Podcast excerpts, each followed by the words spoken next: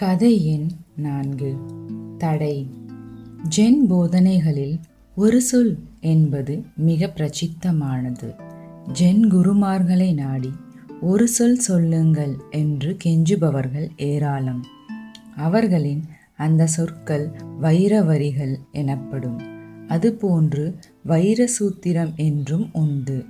இப்படிப்பட்ட வைர வரிகள் சொன்னவர்களில் உம்மன் என்ற ஒரு புகழ்பெற்ற ஜென் குரு இருந்தார். அவரிடம் ஒரு துறவி புத்தரின் செயல்பாடுகள் எவை என்று கேட்டார். எனக்கு ஒன்றும் தெரியாது என்றார் உம்மன். ஒன்றுமே தெரியாதா, ஏன் என்று வியப்புடன் கேட்டார் வந்தவர். ஒன்றும் தெரியாது என்பதே நான் பின்பற்றும் பாதை, அதனால்தான் அப்படி என்றார் உம்மன்.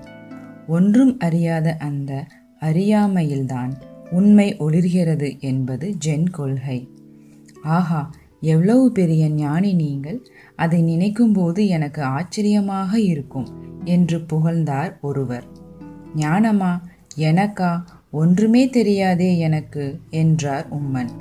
ஏன் அப்படி சொல்கிறீர்கள் என்றார் வந்தவர் வியப்புடன்.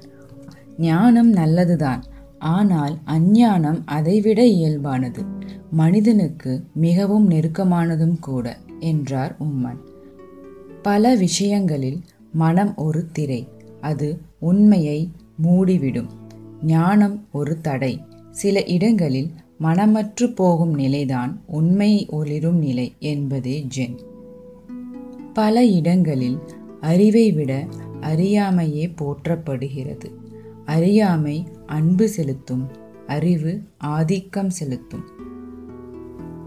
அறியாமை மலர்களை மென்மையாய் முகர்ந்து மகிழும், அறிவு அதனை புள்ளிவட்டம், அல்லிவட்டம், மகரந்த சேகரங்கள் என இதழிதழாக பீத்தெறியும். குழந்தையை உலகம் நேசிப்பதே அதன் அறியாமை குணத்துக்காகத்தான்.